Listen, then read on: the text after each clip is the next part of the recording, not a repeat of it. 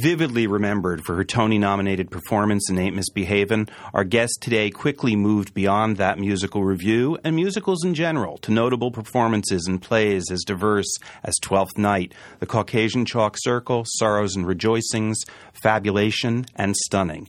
At the same time, she began a somewhat parallel career as a playwright of such deeply personal works as Pretty Fire, Neat, In Real Life, and The Night Watcher, currently at New York's primary stages.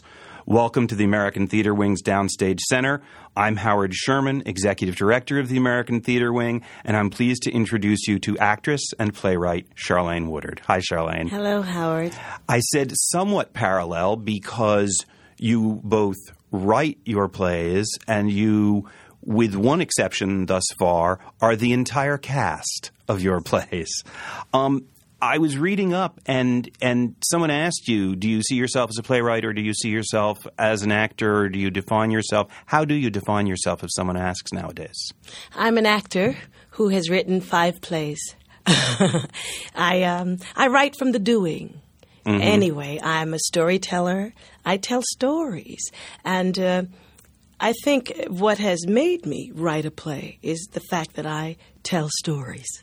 I'm a storyteller. Well, since you say that, um, as I was preparing for this, I went back to read each of your plays, and when I picked up Neat and was reading the introduction, I thought, wait a minute, I've read these words before, and went back to uh, Pretty Fire, and sure enough, the first two paragraphs of your introduction, not the entire introduction, were precisely the same. So mm-hmm. I thought, as a way of starting off this conversation, I would ask you to just read those two paragraphs that obviously were important enough to be in both introductions. Okay. When I was in first grade, my teacher sent a note home to my mother informing her that unlike the other children, I never brought anything in for show and tell. Instead, she wrote, I kept the class very entertained by telling them all of our family's business. My mother put an end to that very quickly. And as I grew older, I honed my verbal skills at family functions, where cousins would compete with aunts and uncles in sharing the events of their lives. Only the cleverest, the most entertaining, and the loudest ever made it to the end of their story. So, presumably, you were the most entertaining and the loudest because you built a career around it. I don't want to spend, I don't want to give away the stories of your plays, but so can you tell me, we don't have to ask where your ideas come from, but but how do you decide what elements of your life are going to make a play? What let's let's talk first about the current show, The Night Watcher. Mm-hmm. How did you decide upon the content of The Night Watcher? Mm-hmm. Well, um, ever since I got married 18 years ago, uh, we, my husband and I, have been involved with children, nieces, nephews, uh, godchildren. I have 11 godchildren, 25 nieces and nephews. And I have all these friends. I have friends who have children, um, and their, their children are mine. They've shared them with me. And uh, so I have a loads of, maybe 40 kids, really. And uh, I was sitting with nothing to do in LA but TV and film, and um, I hadn't written a play in years. And um, the Ojai Playwrights Conference called, and they said. Catherine Kimmel called and she said, Charlayne, do you have anything for us this summer? I said, Oh, did I? I don't know. No, I don't. When's the deadline? She goes, I'm giving you a month. And I sat there, I hung up, I said, okay, I'll answer that. You know, when the universe reaches out and says, gimme, you know, I, I always try to say yes. And that came out of nowhere. So I sat down and I said, what is on my mind? And as I sat there, just writing on my yellow pad, my kids were on my mind all of them and the things that they were going through and the things that they were exalting in their successes and their failures their uh, dreams, they were on my mind. Their secrets. Huh, I started writing and just writing. And mm, in a month, I, I sent something to Ojai and they said, You're in. And when I went there, I could really look at that, all those, I'd say, 300 pages and figure out what what am I really going to focus in on with these kids? I knew I was going to talk about the kids and our involvement and being a, a, a, a couple that has no children by choice. Hmm, I thought that was interesting. It was interesting to me. So, what is interesting to me is what I write about. I also ask that question what makes this night different from all the rest? Why am I going to stand up and tell people some stories? Well, and a most amazing thing happened. Somebody called me one day and offered me a baby. Well, that's a great story right there. And I started telling these stories and telling these stories until I had gotten them so that I could look at the person I'm talking to and know that that person uh, lived the story with me. You said you sat down and started writing and wrote 300 pages. You just used the phrase, I started telling people these stories. Mm-hmm. What what is the process for you? The process is to tell them. The process is to go to the dinner party. And everyone's sitting around talking and everything. I'm living in this world. I know that I'm living in this world of kids for 30 days. Right, but you're not pulling out a manuscript at no, the dinner party. No, no, no. I'm telling stories. And so, you know, someone says, Charlayne, what have you been up to? Oh, well, I just helped my um, my godchild. Uh, I've been helping her with a, a monologue to get into college. You know, mm-hmm. and uh, then I'm telling her what, telling them what happened when she came to the house and she chose one of my monologues from one of my plays, and how I told her, "Oh no, no, no, no, no, no, no, don't use that." You know, I Why, don't. why did you tell her that? They're great plays. First of all, I didn't even want to help her get into drama school. I didn't want to be responsible for that. You know, I just didn't. I told her do do something else. Use ask your father. He's a teacher. Why are you coming to me? She says, I want to do it. And then she tells me her modern piece is going to be from one of my plays. It just felt like such responsibility, you know. Hmm. And I told that story of, of, of how we were working, and you know, then then you realize, ah, that's a good story. Hmm. How we worked, how she ended up at UCLA.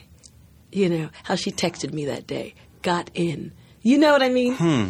How I communicate with them now with this texting and you know, forget answering a phone call, but um, all the ways of commu Then we're all around the table talking about how you communicate with children, and you know, we keep talking and talking. And that it's in that that then, not until I have talked that story out perfectly, will I write it down. I never write it down first. Hmm. But when you say 300 pages, maybe you write big. But presumably, the show that I saw at Primary Stages is not 300 pages long. Oh, now it's How about 40 you- pages. How do you go from dinner party conversation to page to theatrical piece? It's in the- what's what's the process? It's all in the doing. It's all in the doing. Say I have, um, I went to Ojai with all those pages, Ojai Playwrights Conference. I had um, Keith Bunin there to be my director, and we sit in a room, in a cabin, a little, ha- a little room, and um, he, I, I have my music stand with my script there, and uh, but what I'm doing is on my feet, I'm telling this story. I'm living it. Mm-hmm. I'm I, the actor takes over. I've got this qu- sort of an outline, but I'm living it in on my feet. And as I say this or say that or say this or say that, I grab it. Oh, that was good. That was good. I remember. There it is. There it is. And um, and uh, then I say, "Oh no, this is too exci- This is too uh, frenetic and crazy. I'm throwing it out." do you record yourself? If it's uh, in the beginning, I used to record myself. I no longer have to. I can remember what I said and just like, oh, let me and write that down, or uh, and I can remember and say it again. I can remember them now. In the beginning, I did tape, you know, so I could do it. Um, but I just uh, in the doing, I just do it like it's as if it's an improv. Hmm. You know, and the more you tell a story, the more refined it gets. You know, if someone goes, "Ooh," then you know you're in. If someone says, "Oh my goodness," you know you're in. If someone falls asleep, you know, get rid of it, fix it. Why is that ridiculous? That's not. I'm not going to add that. You know, hmm. if I get tired, it's gone. Hmm. Have you ever changed your shows once they're up and running? Never. Never. I treat the show like it's a play, a regular play. I lo- my plays are solo plays. I call them a play with one actor. I don't call them one man shows and all that business because people have these these uh, standards for those. An hour and 15 minutes, no intermission, blah blah blah. I hate that. No, theater to me is uh, uh, you have to have an intermission to me. And I have not been able to tell my entire th- um, evening of storytelling in 15 minutes.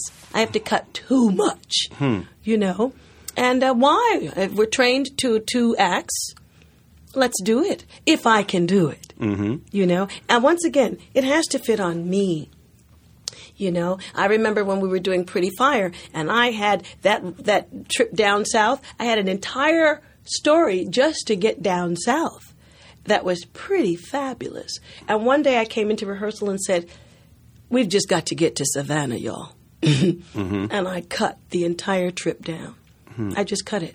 I've done it many times in real life. I remember this. I'm talking about in real life is about what happens when I left drama school and came to New York City. And there I was in hair. I had a fabulous story about getting naked on the new in the nude scene and everything. After I've told everyone, "Oh, I'm not getting naked," you know, it's not the thing. I, and um, and the thrill of getting naked. And it was a fabulous story, really funny. And I came into rehearsal one day and I said to Daniel, Daniel, I had an epiphany. He says, I hope it's the same one I had. I said, hair goes. And everyone was like, what? Daniel said, ah, that's the one I had. Hmm. You know. Well, that raises the question. You mentioned Keith Bunin out, out at Ojai. Daniel Sullivan has directed several of your shows. Yes. What is your process with the director? Again, it's your life and you're telling it and you're the one on stage. How You- do you interact with the director What in I that situation? What I love about working with Daniel Sullivan is that he is bright and smart, and he's funny, and he's musical, and he knows the correct question to ask that illuminates everything. He'll ask a question that'll make me get to the truth of it. I might be fishing around on the surface, not brave enough to actually go to the real kernel of that story or hiding it because I've already I've always hidden the kernel of that story. You know, not being absolutely upfront. And he knows when to ask. I mean, he asks, I don't know how he does it, but he asks these questions that make you say, "Oh my goodness, I don't want to go there." Hmm. I don't want to go there because, and he says, oh, huh. But he also makes the room safe. No one's there but Daniel and me, a stage manager, and her, her assistant. So the room is safe. We're all telling stories on breaks.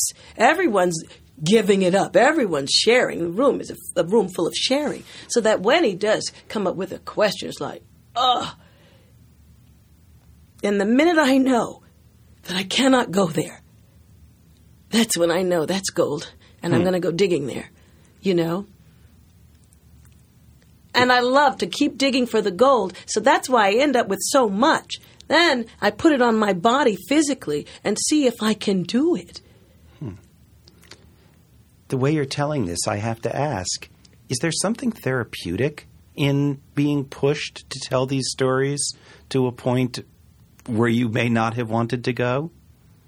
Or is it still just about putting on a show? I don't know if it's therapeutic. I- Um, maybe in that moment Mm-hmm. it is, you know. May perhaps in that moment, but you know, I'm one of these people. Once it's once I speak it, I'm healed. Okay. I don't hold on to things, you know. I um I don't I don't need to be healed every night from the show. Uh I don't use the show for for that reason. I was speaking more in rehearsals than than the show because, as you say, once the show is set, it's set. But I, I- don't I, I don't want to pr- pursue that. Let me ask you from a different perspective. Um, uh, I was watching the Today Show yesterday, and of course, Carrie Fisher is doing her Yes. one woman show in her case, um, and she made a comment that she shows it around to all of the people that she talks about in it, and if they don't like something, she'll cut it. That's right. I Is do that, that. true for you too? I do that. Yes. so, are there stories you still you wish you could tell that that members of your family or your friends have asked you not to? Oh, I have a story that uh, yeah, my friend said, um, "Oh, Charlayne, please don't tell that." You know that. Yeah. Okay.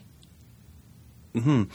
and in in one of the plays, And then, of course, I have my sister Allie, mm-hmm. who, when she heard the first play, she was like, "You can't do that. You can't tell these things about me, Charlayne." I said, "Allie." You were five, six, seven years old, Allie. It's going to be okay. She goes, My kids don't know these things about me, you know. I said, Allie, please. I had to. If I took Allie out of Pretty Fire, what would I have? I'd be an only child, and I wasn't at that point. I had Allie like a twin sister, you know. So I had her come to opening night. And opening night at Manhattan Theater Club, my sister sat. I had her sit in the back so that no one and no one knows she's there. I didn't tell anyone Allie's coming. When I came to the party after the show, Allie was in the lobby of the of the restaurant signing autographs. you know, she saw how it was used. She saw that it was a night of theater, lights, sound, music. She's, you know, it's different when you read it. And she saw that it, it you know, that I couldn't have gotten rid of her. when your family comes to the show, you say she sat in the back. She hadn't seen it before. Do you want to see them? It's always traumatizing when the family comes to the show. Okay. You know, I've done I've done all three shows at Manhattan Theater Club. They now they love to come to a matinee because they take over. You see, when they come, the things that the audience is eh, that relates to is only half of what the family's relating to. Because of the all you have to say is uh, grandmama, and there they are. oh, you know, at one of my plays, they gave me two standing ovations before we got to intermission, and that's something when you know fifteen people stand up and clap because they remember the whole story. They are not, you know, everyone's getting a bit of this and a bit of that and a bit of this, and the family remembers the whole event and they know, you know what I mean, when they came. So uh, it was, it's very disrupting, different rhythms. It's crazy, and um, I prefer them at the matinee so that the, it's not just. Um, Oh, it's crazy. I, they're they're wonderful. And they laugh and they cry at the total opposite pl- places that the regular audience would. Oh no, they see a different show. I, was thinking to myself, you know, is is life with you like now someone living with a stand up comedian always wondering if they're creating material for you? It sounds like they may enjoy it so much. They they come to you and say, "Why don't you do this one?" No, my family, I must tell you, they're so used to my being a creative. Uh, it's not, it's, they think of this as my job. You know how they don't discuss their jobs? They mm-hmm. go to it, they work well, they get their vacations, they're off on weekends. No one's sitting around discussing their jobs. They don't sit around discussing mine. I, my mother even said, "Charlotte, I was in um, in the in the blood, Suzan-Lori Parks' play. Great play." My mother said, "Uh, Charlayne, do I have to come? I mean, it's it's ju- this is your job. Uh, I'm told it's kind of edgy. Do I have to be there? Do you need me there? I said, no, mommy, you don't have to come. And that doesn't hurt you. No, I've been doing plays for 30 years. If they had to come to all of my work, it would be too much on them. You know, I don't hmm. need them to do that. I have a family of friends that I have found, that I have created, who have to be there, who love the process, who love the theater, who live for it. My family lives for me, hmm. not my job. You know what I mean? Yeah. And I, I, I'd be lost if uh, my friends, that family of people that I've created here in New York and L.A. and Seattle, if they did not come, that would devastate me. You know, if they didn't see what was important to me. Hmm. Let's jump back. You've already, in your own words, re- recounted um, that you were always a storyteller. You were, you, and and it was it was part of the family ethos. But when did you come to understand the structure of not just storytelling, but that other people's stories being told through theater? When when did you actually start performing in front of people other than your own family? Oh, that, oh my goodness.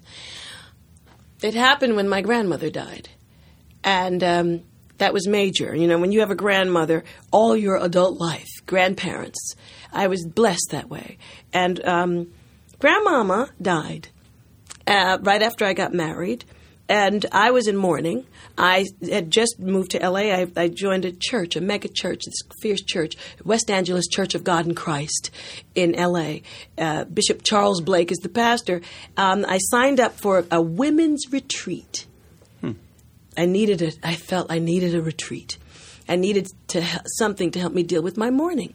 And after I signed up, the bishop's wife Mae Blake called me up one day and she goes, Charlayne, I've noticed that you're on the list and you're coming to the, uh, the, the retreat. I saw you on Broadway in New York City. I know you sing. Can you prepare 20 minutes of song for the first night of the retreat just to entertain the ladies while we eat? I said, Oh no, Sister Blake, I cannot. I'm in mourning. I cannot do it. I, I, I lost my grandmother. I can't sing 20 minutes of songs. She said, Well, I'm sure you'll come up with something. So I was upset. I went home. I was like, Harris, look at this. I can't, I can't, how am I going? All I can think about is grandmama. And my husband said, well, why don't you talk about her? I said, it's all I can think about. And so for two weeks, I talked about my grandmother. And it occurred to me that I'm an artist because of her, something she did when I was 12 years old. So I said, that's the story I'll tell. How she made me join the church choir, how she manipulated me, how she, and I had that experience. So I prepared this, this story, a 15 minute story, I thought, maybe 20 minutes.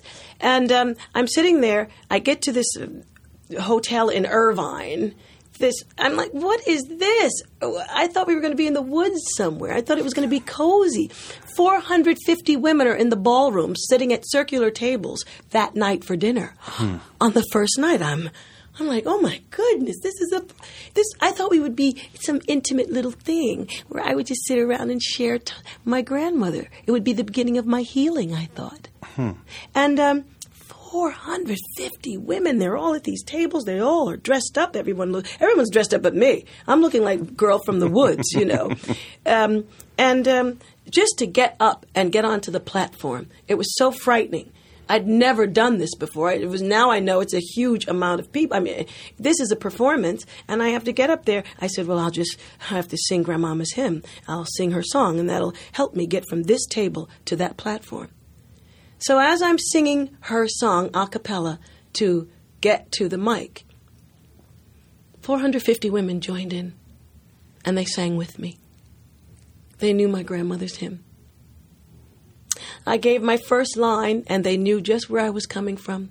I realized five minutes into it that these 450 women had grandmothers and maybe they lost them at the time that I lost mine. I told that story and I threw in some little songs. They sang them all. They were the songs that I sang in my junior choir at that time, and they were all from that, and they helped sing those snatches of songs. They understood, they finished my sentences. They took their napkins and they waved those napkins.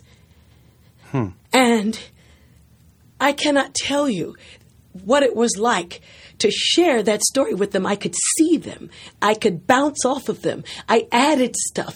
The, the story lasted uh, uh, like 40 minutes. Hmm. And I mean, really, really, to this day, and I say it all the time, that was the best night of theater I ever had. The give and take, the, um, the understanding that something so personal was so universal, you know, I had a healing from it. Hmm. All of them, they they they lined up 450 of them to shake my hands at the end. The old women said, "You might have lost your grandmother, but now you've you've earned a new one." Hmm. And the women thanked me. The women who were my age thanked me for telling their story. They had never heard their story told. And ah, it was a night. I said, okay, uh, uh, Harris, if I add four more stories, this could be a night of theater. this is what I knew, you know. This is what I knew. Huh. And I, that was my first experience of telling a story formally as a form of entertainment. It didn't just fly out of me. I like I planned to do it. From the when you were 12 and you were forced into the choir by your mm-hmm. grandmother. Mm-hmm. How did you go from that choir to the young woman who believed she was going to come to New York and only do the great plays of Chekhov and, and, and the others that you name in in in real life? When did you decide to formalize what had been around the dinner table and at church? When my mentor, John Veely, whom I met in 10th grade in high school, when he opened the double doors of the theater to me, it was one thing to sing in church from at the age of 12 to all those people and realize that this little person at 90 pounds had a whole lot of power with a microphone. And, you know, my passion for singing those songs, because every time I sang gospel, I thought this might be the last time Grandmama's hearing this. I thought she was she she had asked before I die, could you please? Uh, jo- uh, I'd love to hear one of my grandchildren sang a solo in the Wilderness Temple Church of God in Christ Junior Choir. That's what got me in the choir. We thought she was going to die, and that we want we wanted to answer her dying wish. So I joined it.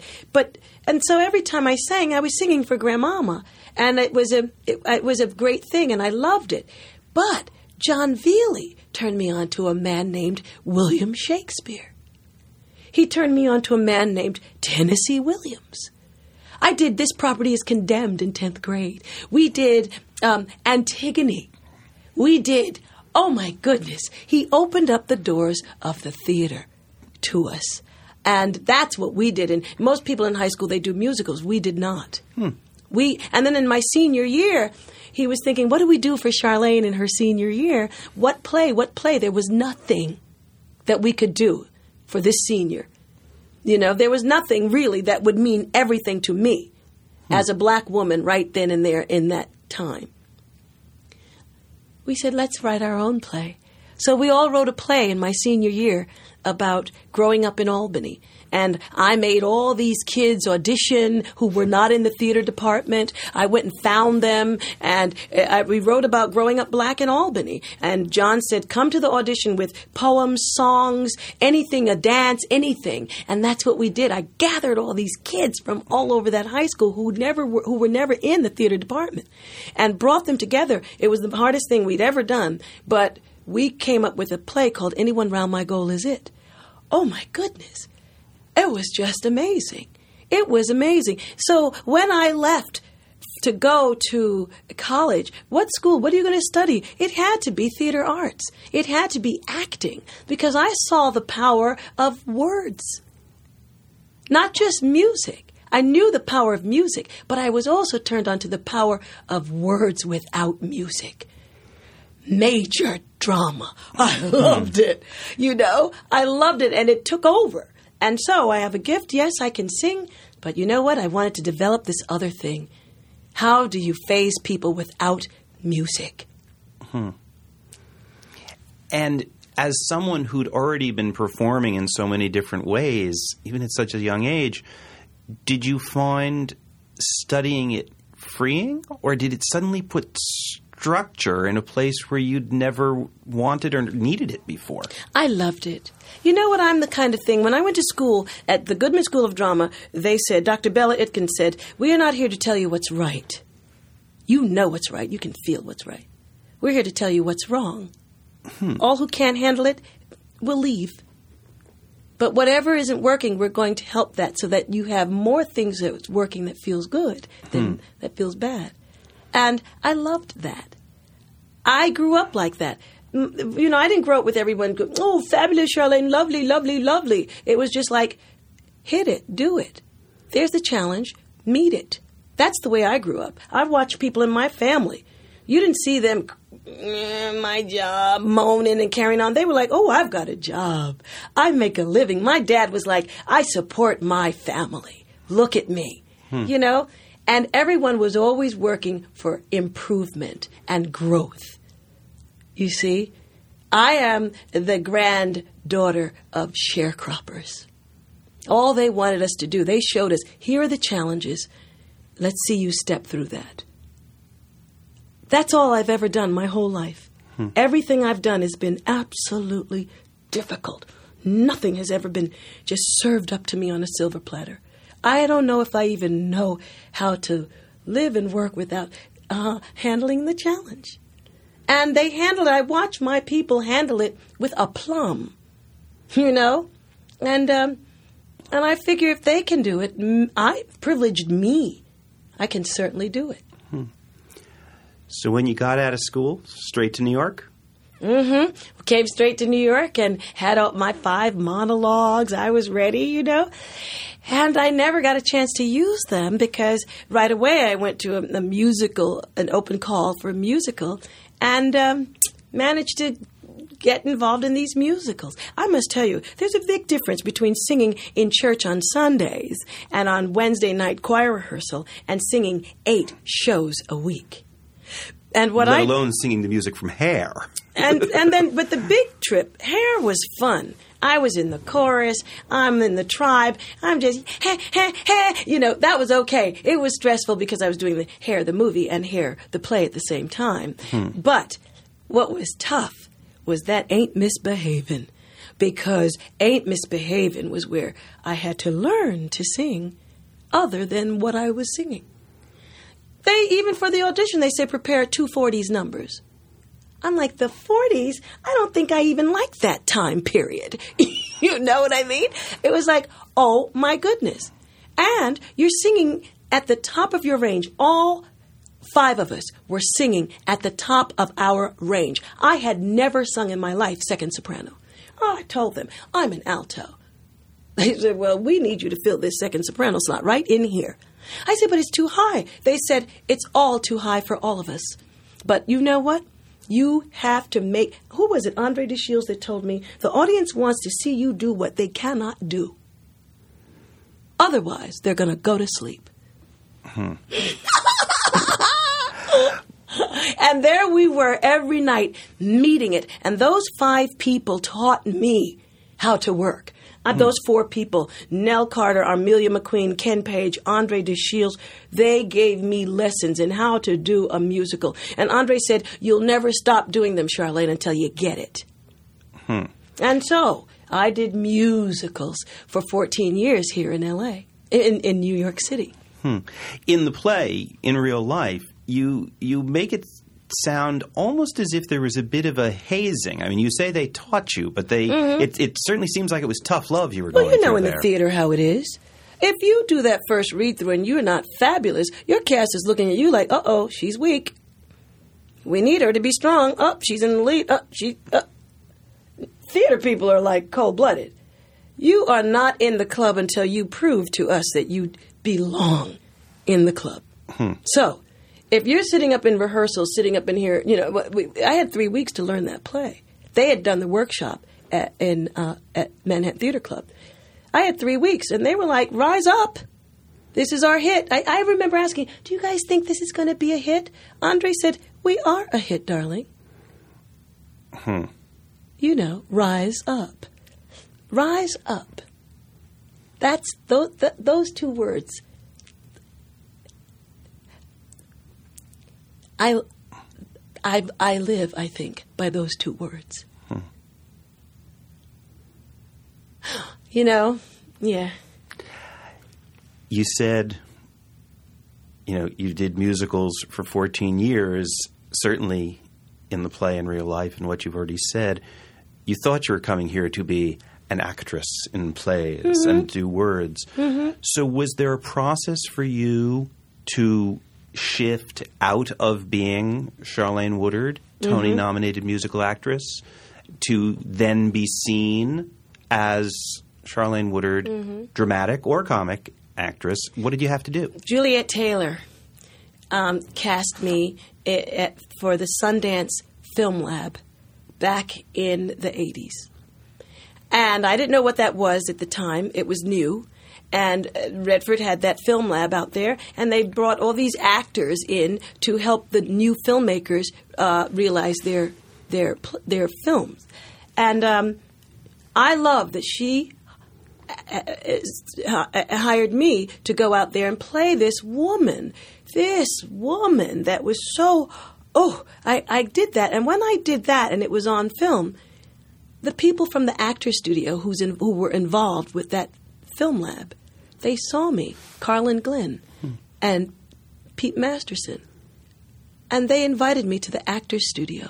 Before you go on, who was that woman? Because you say, "Oh, that woman." It was a character in a film. Mm-hmm. Um, I can't remember her name. I don't think she had a name, mm-hmm. actually. But she was a woman who was killing herself from hooch.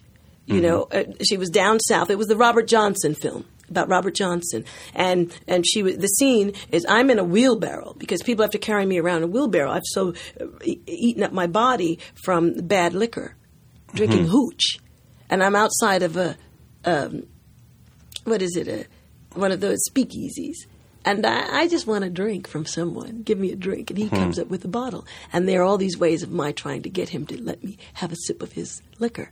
Hmm. And I'm in a wheelbarrow. It was unbelievable. I loved it.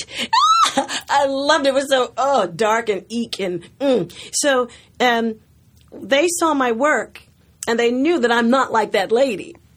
So they invited me to the actor studio as an observer, and I had three months to be there to then audition and try to become, you know, a member.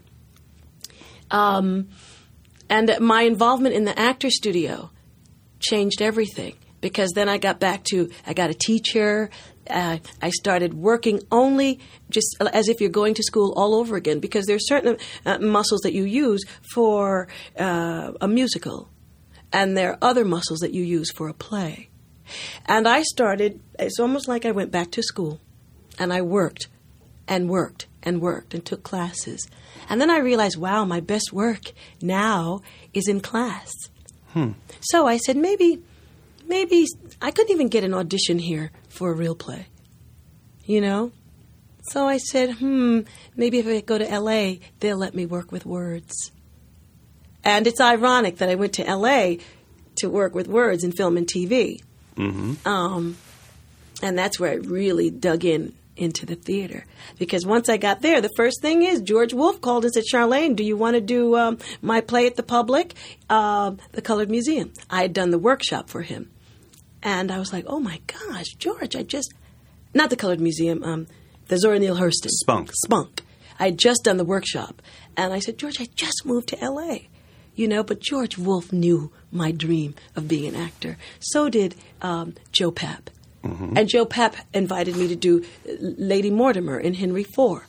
Of course, he, cl- he, he, cut that scene um, the night before the first preview, and that's another story. But he gave me that. So I learned all that Welsh and all that stuff.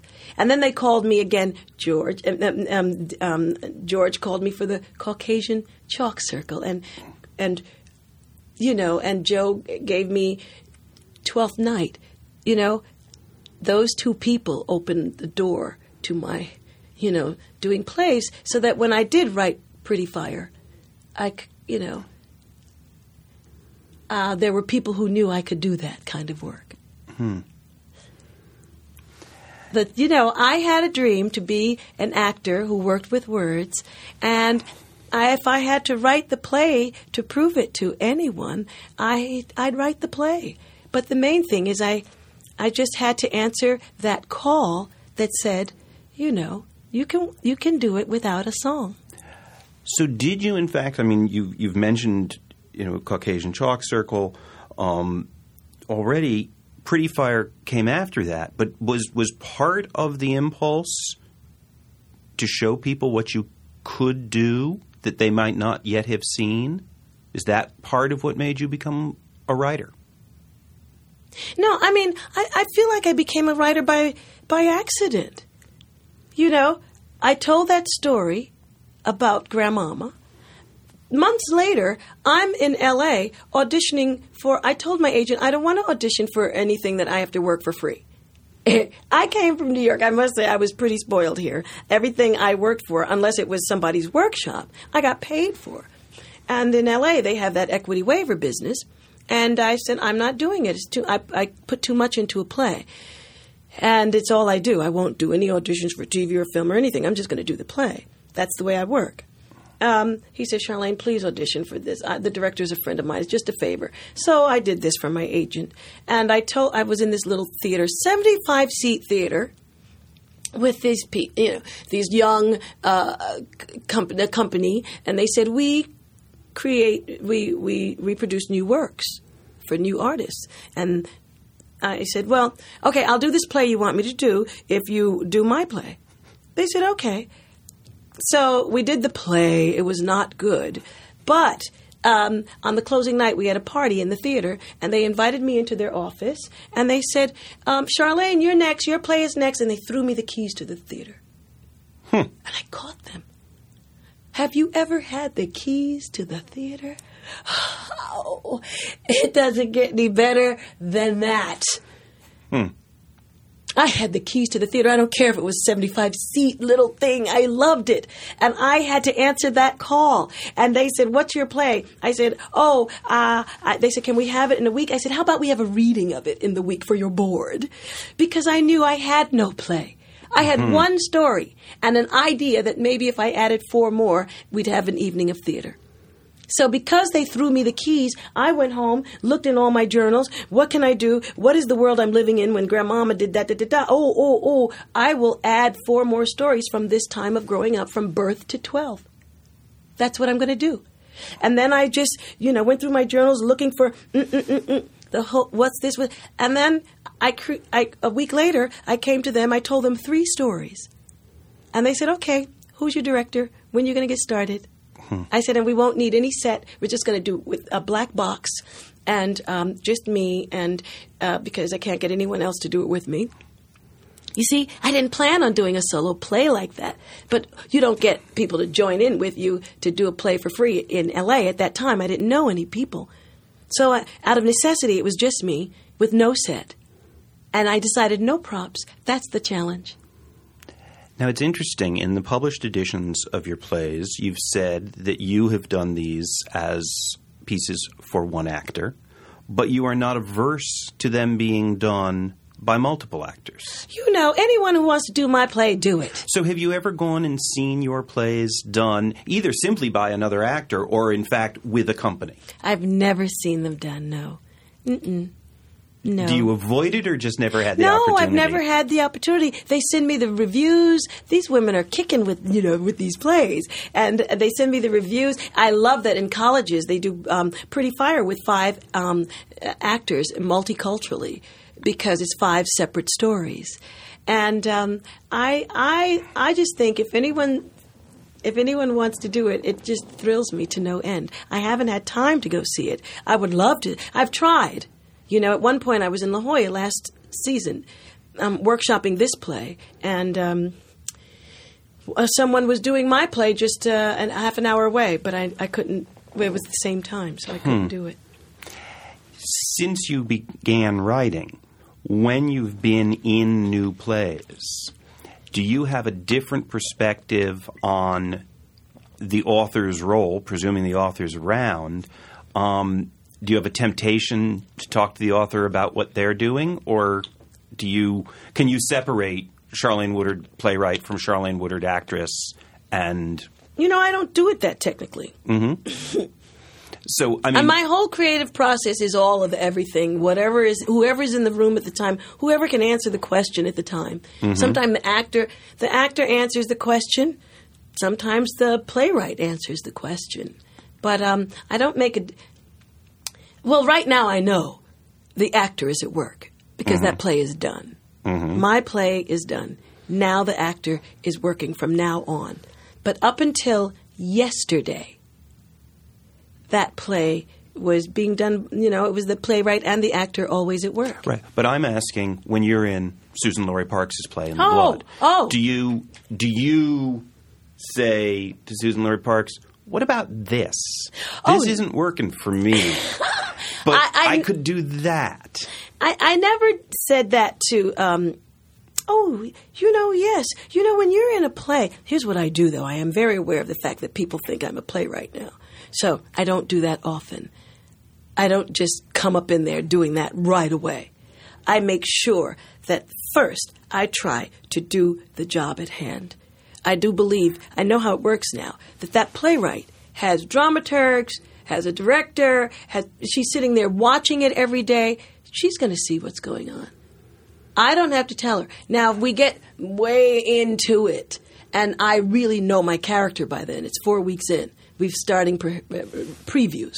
I know who I am, you know, and I know what we're doing. I know what I'm doing. I know what I might need. Then maybe I might suggest. I haven't. I didn't do it to Suzan-Lori, but you know, maybe I didn't do it to Lynn Nottage, but maybe you might suggest, hmm, what about A, B, or C? If they say yes, fine. If they say no, well, that's you, and this is your play, and this is what you're running with. Hmm. But you know, in the in the rehearsal room, everyone has a say. I've never been in a rehearsal where no actor could say anything. Mm-hmm. Actors always speak and talk and give and take. I've always done it in all my plays before um, I even wrote anything. In the musicals, I, I originated a lot of those. Ah, I remember on a Marc Shaiman musical that I did. Um, I, the, right before the night before we started. Oh my God! The night before the first preview. What's I, the show? It's called. Um, what was that show? Dementos. Aha. Uh-huh. And okay. um, and Marc Shaiman wrote this. No, Marc Shaiman wrote the music. Mm-hmm. Someone else wrote the the book. But I realized that everyone had a monologue, and then they sang their song. I was the only one who had just a song. And as I got to do rehearsals, as I went through rehearsals, I, I, I, I, I knew my character. I said, guys, why don't I have um, a, a, a, monologue? They said, we didn't really know what to what words to put into the mouth of this little young black prostitute. I said, well, get, you know what I do? I happen to have this monologue that I've written, I've been playing with. I wonder if, this is before I even wrote a play. I wonder if you could try this. They said, well, Charlayne, I don't know. The whole cast would have to come in and rehearse. I've already asked them, guys, if we could do this. Hmm. The cast said they would do it. We had the rehearsal. I put it in, and it was fine. There's always give and take in the rehearsal room if you have proven that you're you're worth it. Hmm. I think uh, you don't. I don't really have any ideas about anything until I've created the role. I hmm. don't really have much to say in the first, second, or third week. Hmm. Swinging back to your own work a bit, you've within your plays there is, I would say, always political issues without being overtly political, particularly in, in terms of race mm-hmm. and the relationship to society. And you had the opportunity to work with Athol Fugard, mm-hmm. who has probed that as well. And I'm just wondering in that experience whether whether there was his his experience in South Africa and your experiences in the U.S. Whether you ever spoke about those. No, Hmm. No, we never compared them. No. We only dealt with South Africa on Sorrows and Rejoicings. Yeah. And it was really an honor to get to work with Athol. Hmm. I had, oh, he'd been my hero for decades. Well, you told the story of when, uh, I think when you were first saw Ain't Misbehavin', or no, you went to see one of Fugard's plays at Manhattan Theater Club, and Ain't Misbehaving was happening in the other room. That's right. That's so, right. That's so, right. So your your instinct was to go see the Fugard. Go see that one, and, and I did. I never up... saw the workshop of the musical, huh. and I ended up in the musical. Hmm. Yes, and it took me all these all decades before I got to uh, to do one of his plays. Huh. You know, but I did, hmm. and that was an experience because Athol directed it. So, and he brought all of his South Africa, and I and I learned. And when the first day of rehearsal, I said, "Athol, I'm I'm going to do the read through with the um, with the dialect, the colored dialect. He looked at me and says, "Oh no, don't even bother with that." He said, "Because no one ever gets that dialect, and um, I don't want to, I don't want it to insult my ear." And I was like, "Okay," and then I did the read through without the dialect, which was awful. And then three days later, the dialect coach came. I worked with the dialect coach. The dialect coach told him she's cool. And then I started working with the dialect hmm. and pronouncing these, you know, those those words with the Dutch from the Dutch, and, the, and he's like, one day she just said, "My God, man." Where did you learn that pronunciation? You know, but before I came to do his play, I worked with a South African woman who had a colored nanny and she was an actress and she knew exactly what that dialect was Hmm. and she shared it with me and i worked with her for a month before i started rehearsal Hmm. hmm it was something i really really wanted to be in his world to come back around to the Night Watcher, and we've talked about this to some degree, but you spoke of 40 children in your life. Mhm. Um, you don't tell the stories of all 40. no. Are there stories that you wanted to tell that you had to let go for this piece? oh yes. Oh yes. Re- really.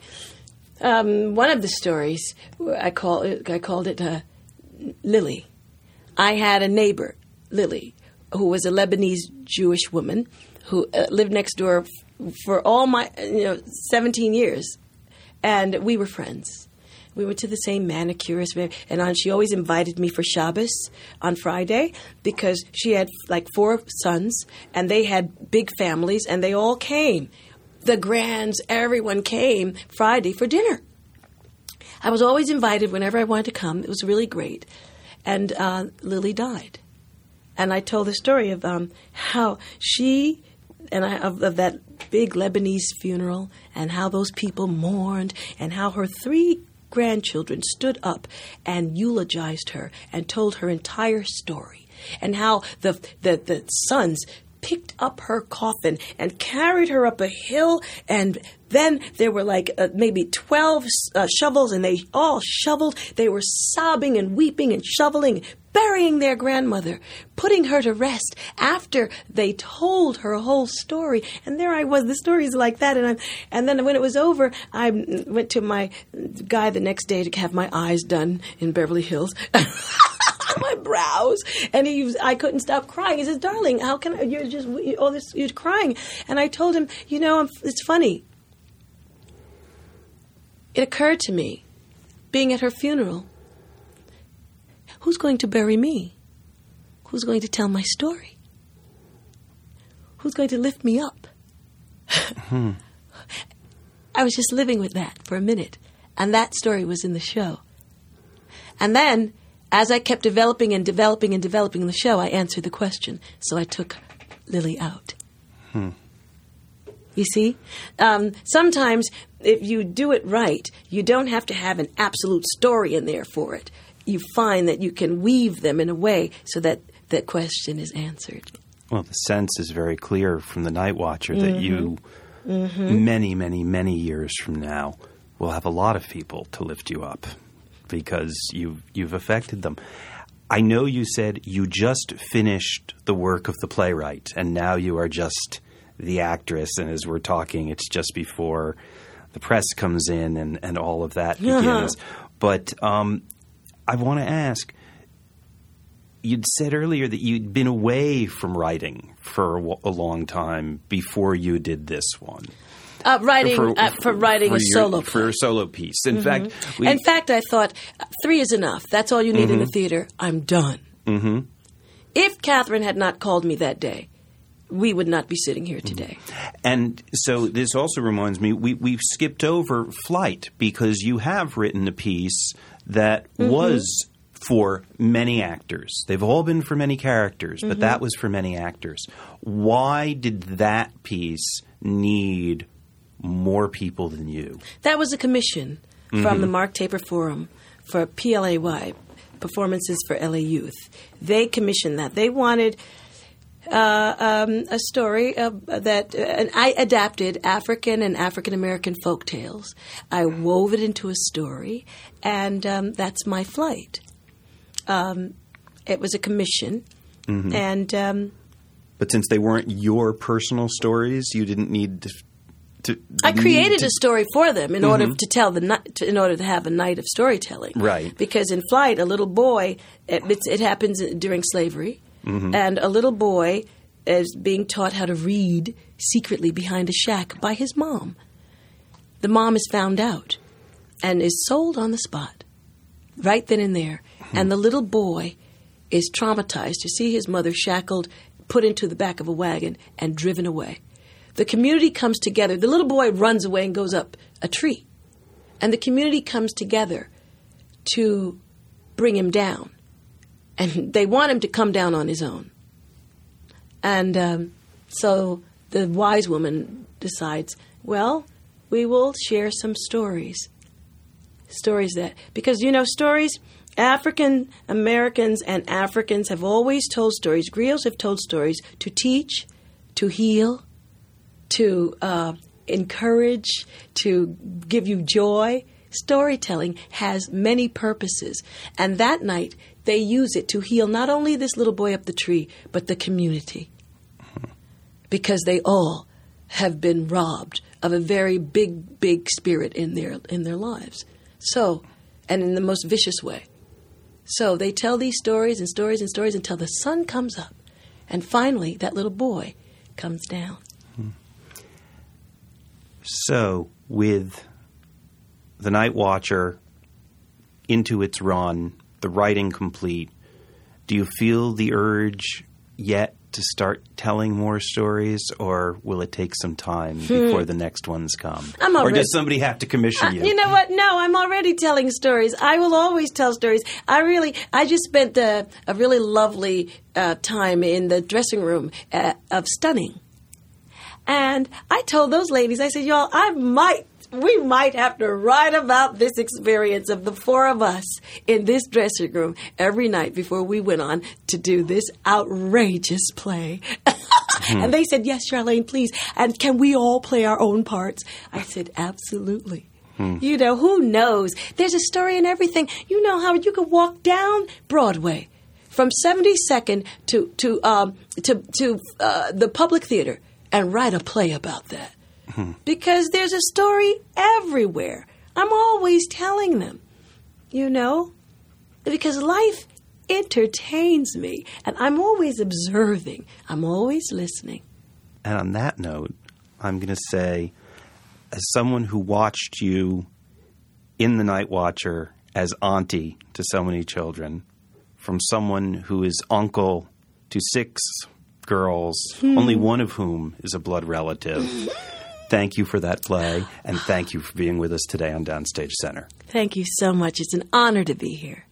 Our engineer for this Downstage Center program is Chad Bernhard. Our researcher is Craig Thompson. Our director of web development is Rob Perry. And our producer is Gail Yankosik.